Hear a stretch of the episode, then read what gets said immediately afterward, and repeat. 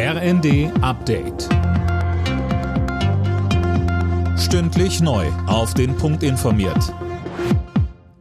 Ich bin Johannes Schmidt. Guten Abend. Trotz des Tankrabatts sind die Spritpreise nach wie vor hoch. Wirtschaftsminister Habeck macht jetzt Druck auf die Mineralölkonzerne. Er will es dem Bundeskartellamt ermöglichen, leichter einzugreifen und wettbewerbswidrige Gewinne abzuschöpfen, auch wenn keine Preisabsprachen zwischen den Unternehmen nachgewiesen werden.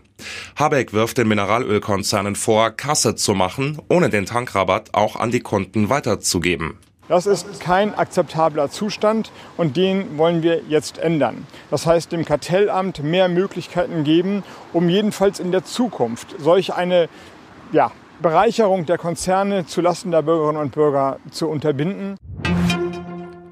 Bei der französischen Parlamentswahl gibt es vorläufig keinen klaren Gewinner.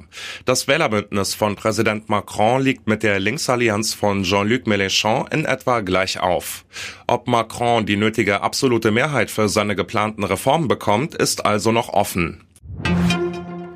Dass Bundeskanzler Scholz demnächst wohl doch die Ukraine besucht, befeuert die Debatte um Waffenlieferungen nochmal kräftig. Anne Brauer weiß mehr. Der ukrainische Botschafter Melnik sagte dem Spiegel, man hoffe, dass Deutschland endlich seine Versprechen wahrmache. Er forderte konkrete Daten, wann Waffen kommen.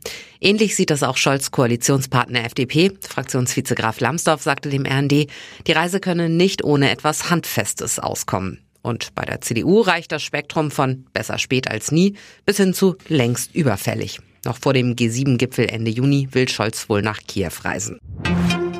Und zur Formel 1. Da feiert Red Bull einen Doppelsieg beim großen Preis von Aserbaidschan. Weltmeister Max Verstappen kam in Baku als erster über die Ziellinie vor seinem Teamkollegen Sergio Perez und George Russell im Mercedes. Alle Nachrichten auf rnd.de